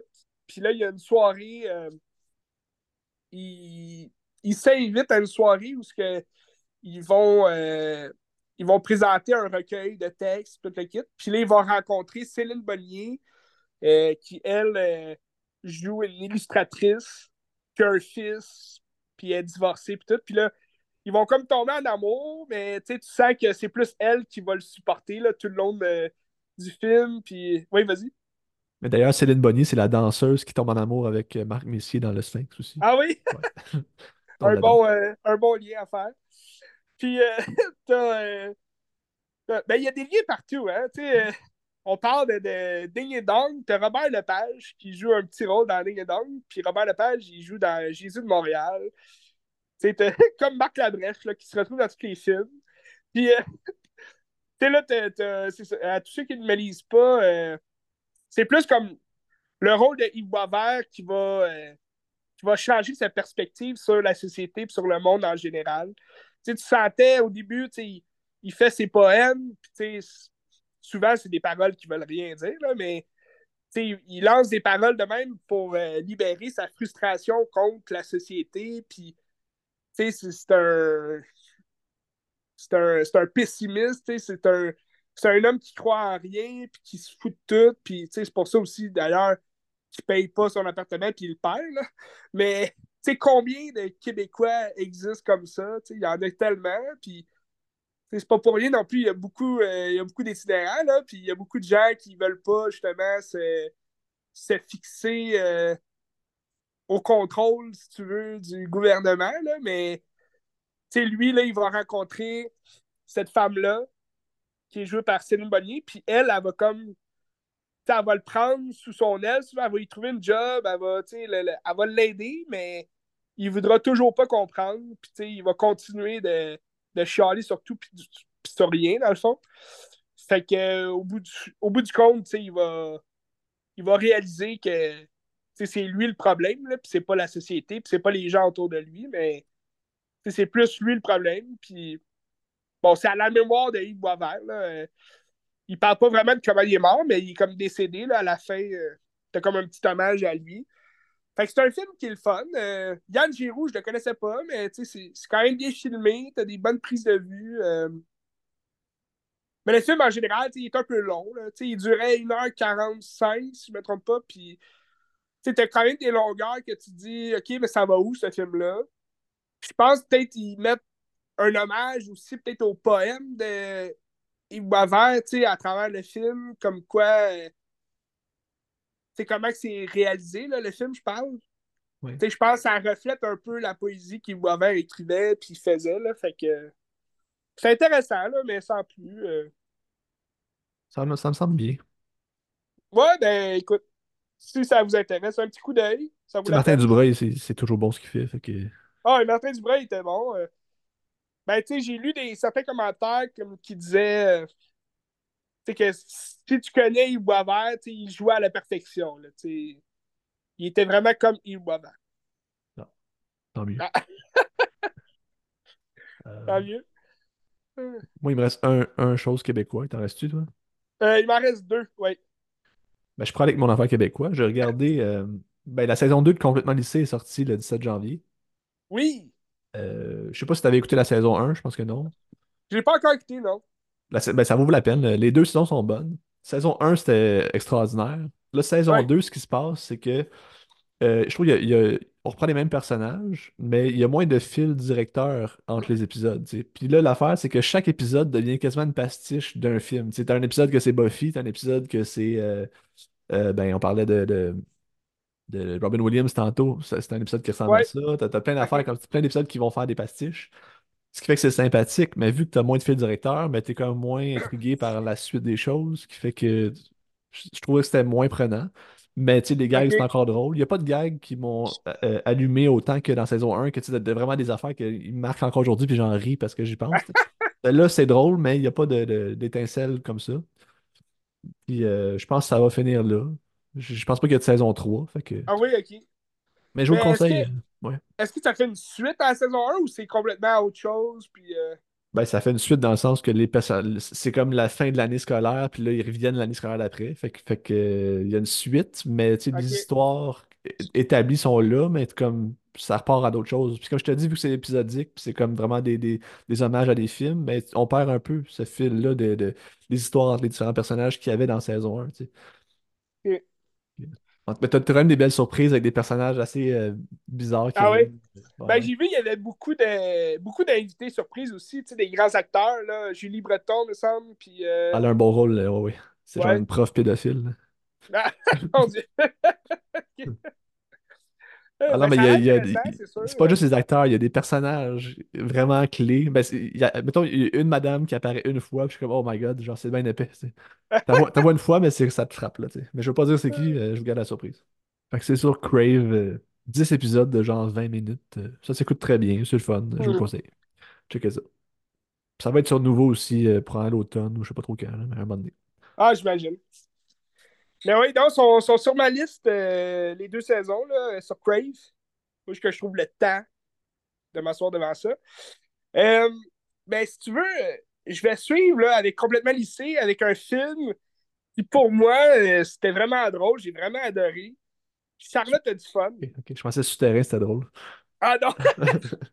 non, je vais finir avec Souterrain, mais, mais Charlotte a du fun. écoute, c'est j'ai eu du fun tout le long du film. Euh, c'est un film de Sophie Lorrain, qui est quand même euh, particulier. Je pense que c'est son seul long métrage qu'elle a fait. Je ne me trompe pas. Je pense que oui. Puis euh, il y avait une touche, moi j'ai beaucoup aimé parce que tu sais, t'as as comme plein de, de petits spin-offs à American Pie. Là. Je sais pas si tu l'as vu. t'as Bandcamp, Naked Miles, Better House, The Book of Love. Puis là, le plus récent, mais c'est Girls Rules que c'était vraiment un minable film. C'était vraiment mauvais. C'était. C'était juste des filles qui reprenaient un peu le rôle des, des quatre gars dans le premier film. Puis c'est des filles qui voulaient perdre leur virginité, virginité euh, à la fin de leur, euh, année secondaire. Là, Mais c'était complètement mauvais. Puis selon moi, Charlotte du fun, c'est un American Pie de version québécoise, mais c'est le American Pie Girls Rule qu'on aurait dû avoir. sais dans le sens que c'est des filles, c'est trois filles qui, qui s'engagent dans une. qui sont engagées, en fait, dans un magasin de jouets pour justement aller cruiser des gars, puis un peu s'extérioriser de façon. Euh, explorer leur, euh, explorer corps, je sais pas trop comment dire ça. Corps, c'est ça, des relations sexuelles. Puis là, bon, c'est Charlotte qui tombe justement dans une espèce de, de romance avec tous les gars, puis elle, elle veut juste s'amuser, elle veut juste avoir du, du fun, puis elle réalise pas à quel point, elle, elle, joue dans le fond avec les émotions de ses amies filles parce que elle va avoir du fun avec des gars qui, qui ont déjà, qui déjà euh, un intérêt pour d'autres filles, du magasin. Fait que là, ça crée un peu de merde à travers ça, mais sais, je trouve que le propos de l'histoire est, est, soutenu euh, d'une manière très légère. Puis c'est le fun de, de, de, voir ça de façon légère. Ça, ça aurait pu aller dans le gros drama. Puis le, le, le, gros drama euh, version euh, Génération Z. Là, Yann Englund. Yann Englund aussi, quoi de même. Mais non, c'était vraiment plaisant comme film. Le seul bémol, j'ai pas aimé le noir et blanc. ah, mais tu sais pourquoi il y a du noir et blanc. Ben, si, tu peux faire, euh, faire un lien avec la vieille chanson qu'elle écoute tout le temps, je sais pas. Euh. Non, c'est parce que le, magasin de jouets, c'est ultra coloré. Puis elle dit la couleur du magasin de jouets aurait comme nuit au ah, propos du film. C'est pour ça qu'elle vient noir et blanc. Parce que ça servait pas le propos. C'est un peu bizarre. Mais je comprends. Je peux comprendre. Mais ça, parce que personnellement, je trouve que le noir et blanc apporte rien non plus au film. Fait sais, dans le fond, elle l'a pas mis non plus pour apporter rien, là, mais je comprends mieux d'abord. Mais euh, moi, j'aurais aimé ça, tu sais, un magasin de jouets qui met beaucoup de coloration et toute l'équipe. Mais le jeu, le jeu des lumières, par exemple, avec le noir et blanc, ça fit bien, je trouve. Euh. Je sais pas si par après, elle a décidé de mettre en noir et blanc, mais ou bien elle, savait déjà que ça allait être en noir et blanc, puis elle a rajouté comme des lumières dans, dans chacune des scènes pour comme éclairer un peu plus. Là.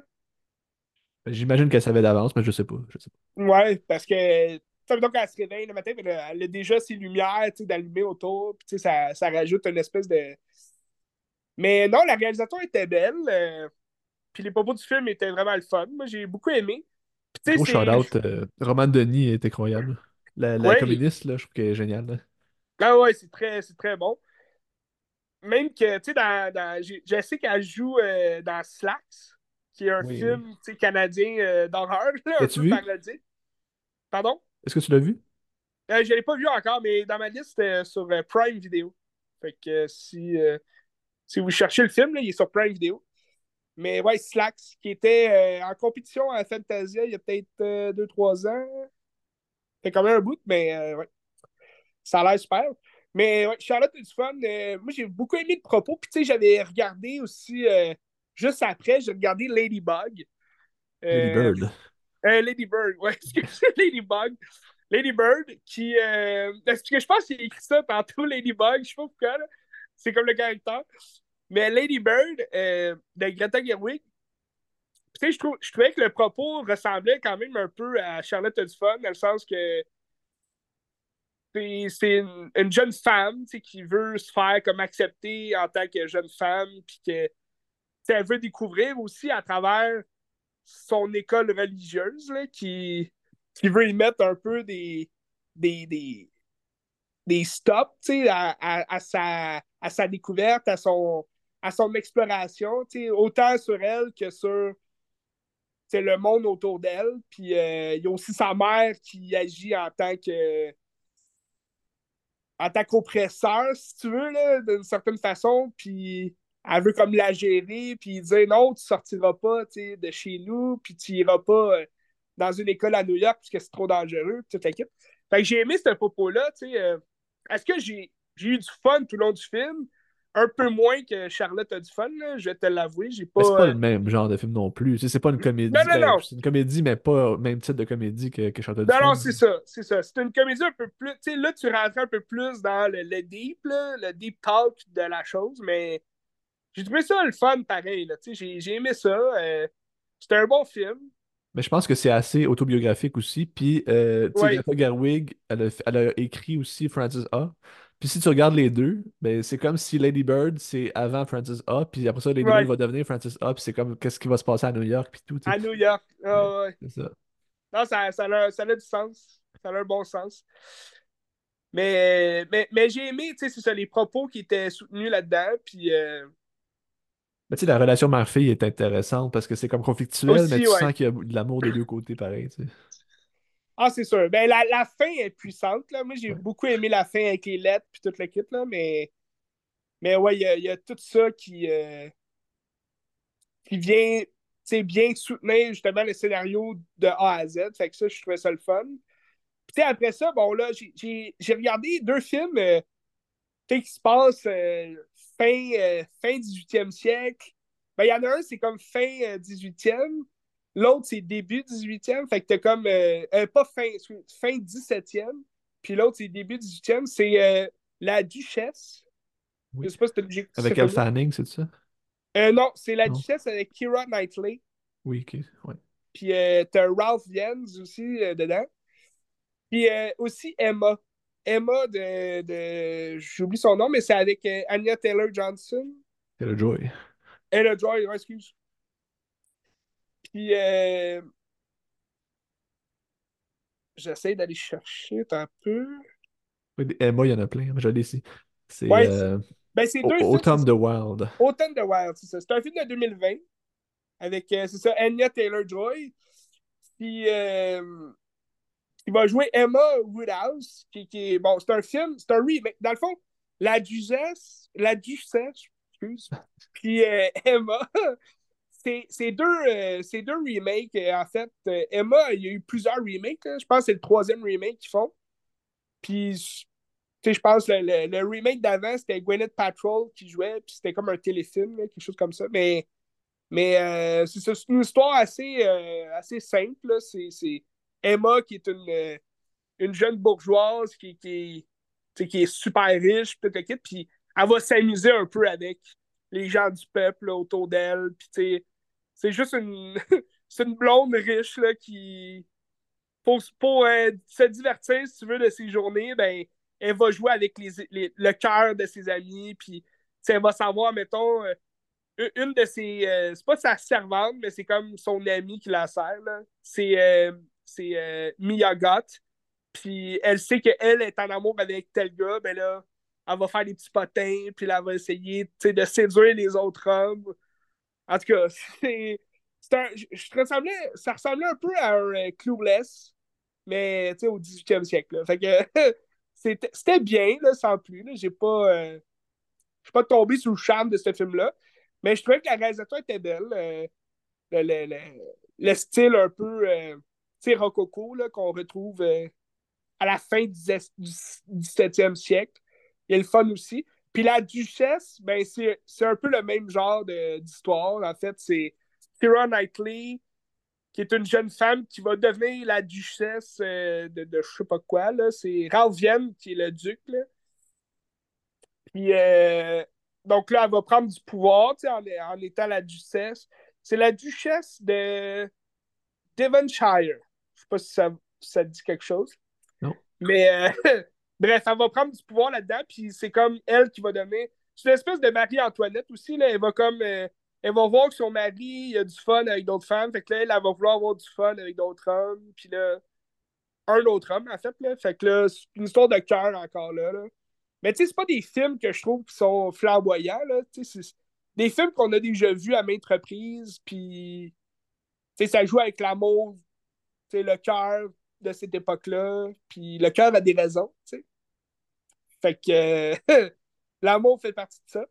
Mais euh, c'est ça, je trouvais que les quatre films venaient jouer sur le même thème de l'amour, puis comme sur le fait de vouloir s'émanciper à travers l'amour, puis à travers les, expériences que tu vis. À un jeune âge. Fait que c'était intéressant. Quatre films. Charlotte a du fun, Lady Bird, Emma puis la Duchesse. Faites-vous un, un quadruple euh, ce, ce soir en écoutant ça. Oui. Mais c'est ça. Fait que pour finir, euh, dans le fond, ma semaine, j'ai regardé Souterrain de Sophie Dupuis.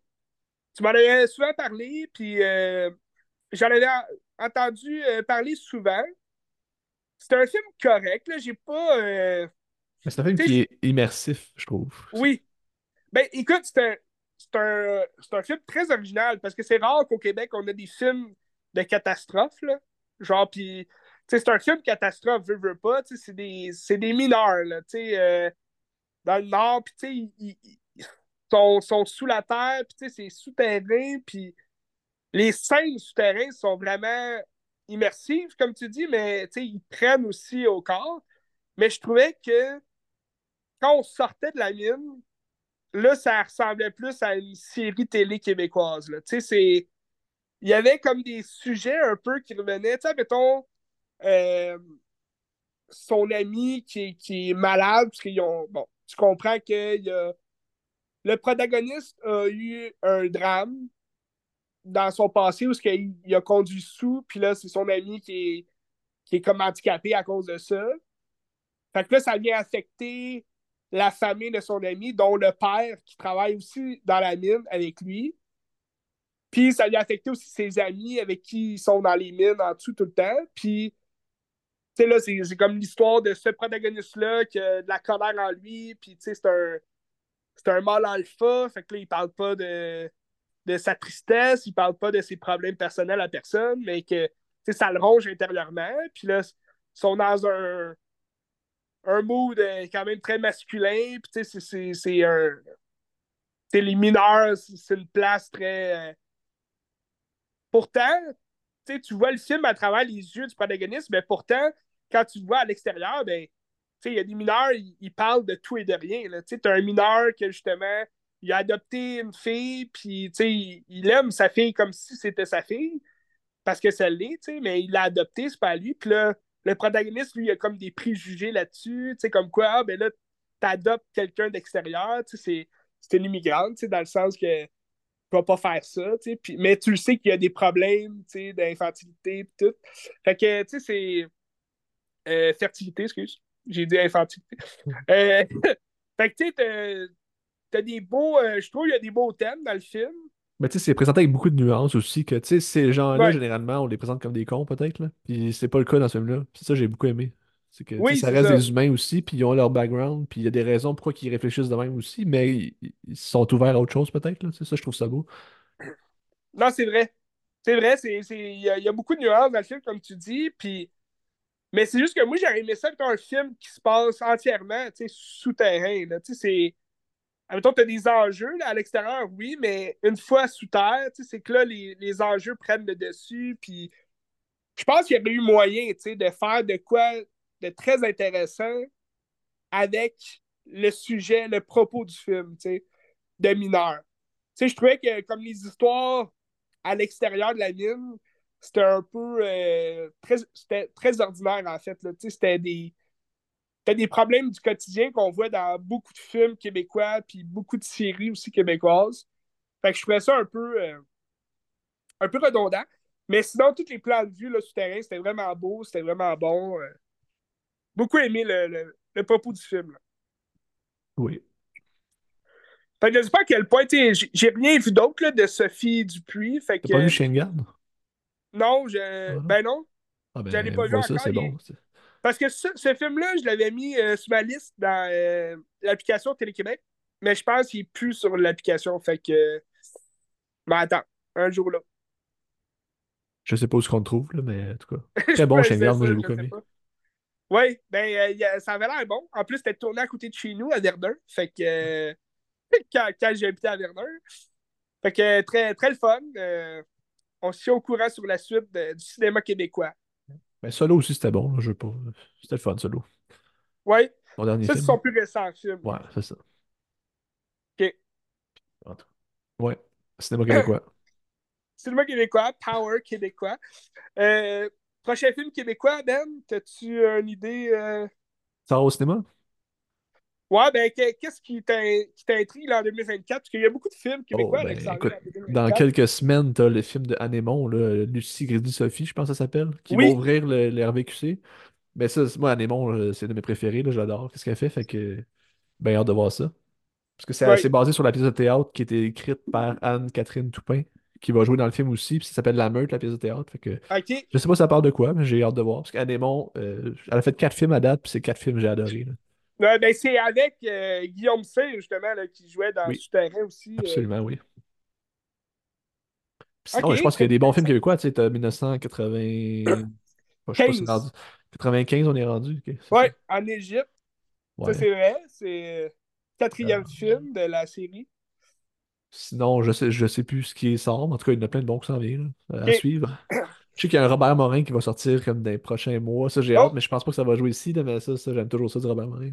OK, ben, écoute, je vais peut-être écouter le problème d'infiltration pour, euh, Oh, il faut, c'est bon ça. pour relier ça. Ah ouais, Euh, sinon, ben, OK, ben, on ouvre l'œil. Euh, absolument. le, le grand film euh, Blockbuster est sorti aussi. Euh, semaine prochaine, t'as Argile qui sort, qui est le Ben, nouveau film de d'ailleurs, Parlant de blockbuster, moi j'ai regardé Dune de David Lynch pour me préparer. Oh, j'ai pas fait l'erreur de la première fois parce que euh, j'avais regardé les deux Dune back-to-back. Oui. ça, ça fait mal à celui de David Lynch parce que c'est vraiment moins Ah oui. je me suis dit, je vais l'écouter bien d'avance. Comme ça, je vais écouter le Dune avant de voir la partie 2. Puis euh, Ça je, vais ça correct, là, tu sais. Parce que c'est bon, mais comme, ah, il y a des affaires qui marchent pas, là, Ah. Ben, écoute, le 1er mars, ça arrive à grands pas. C'est déjà dans. Ben, c'est c'est moins d'un mois, tu sais, parce que, on- bon, on n'est pas encore en février, mais tu sais, février, c'est 28 jours. Fait que euh, 29 c'est cette moins année, d'un mois. 29.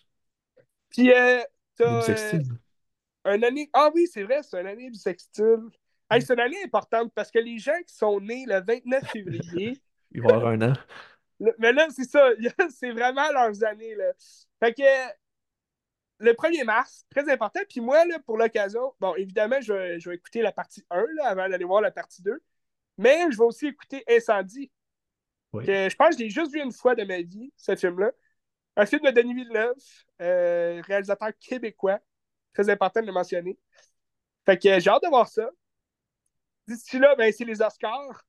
On va. Ben non, euh, c'est c'est de- c'est le 10 mars les Oscars, je pense. Oui, je sais, mais je veux dire, d'ici là, on va sûrement faire un, un programmation spéciale sur euh, nos Oui. prédictions des Oscars. Oui.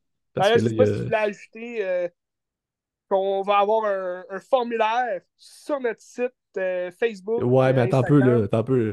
Il y a des affaires à régler avant. Là, je sais pas encore, là, mais oui, il va y avoir, un peu des Oscars qui Oui, va se faire, mais on a des choses à régler, fait que je sais pas.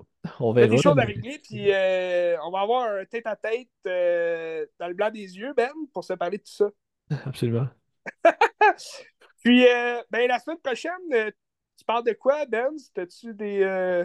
Ah ben, j'ai reçu Pass Lives hier, fait que je vais regarder Pass Lives Oh! assurément, parce que ça a l'air très bon. Puis euh, là, je suis abonné Oui, au Critéo Channel, fait que c'est comme Noël pour moi, puis je capote, fait que euh, je vais checker ça, là. Je, je sais pas, là. Ça vaut aussi la peine? Ben, il y a une promotion jusqu'au 31 janvier avec 20%. Fait que ça revient à 79,99 US pour un an. Ça revient à genre 107 là, à peu près. là. Fait que je Ouais. me suis dit, ah ben regarde, la marde, là, ça me tente. Là. Fait que ça Ben, vaut-tu la en- peine? Il y a entre du stock de fou. Si t'aimes ce genre de cinéma-là, je capote, là, ben oui. Ben, entre ça ou un, un an de Disney, tu ça, ça coûte pas mal la même chose. Puis tu sais, Disney Plus, c'est que tu- moi j'ai fait le tour, là, j'ai plus rien à voir, puis je Oh, ouais, c'est ça. Puis il n'y a pas Ben, il y a de énormément de choses. Je pense si, si tu as des enfants, tu sais, des jeunes enfants, je pense que c'est utile, là, Disney Plus. Mais c'est sûr que si tu le prends juste pour les nouveautés, t'as fait le tour assez vite. là. Tu sais, en ce Ouais. moment, euh, je me tape Percy Jackson et les Olympiens. Euh, D'ailleurs, prochain podcast, je vais sûrement faire un spécial euh, conte fantastique. euh, plusieurs euh, films, séries basées sur des livres fantastiques. Fait que, entre autres, Percy Jackson, on va parler de Narnia, on va parler de Spider-Wick, les chroniques de Spider-Wick, puis Is Dark Material, qui est la série là, HBO sur À la croisée des mondes. Donc, ça va être un, un épisode euh, fanta- fantastique pour ma part. Ça va être bon. On se tient au courant, puis euh, on continue de regarder des films à Question Bière.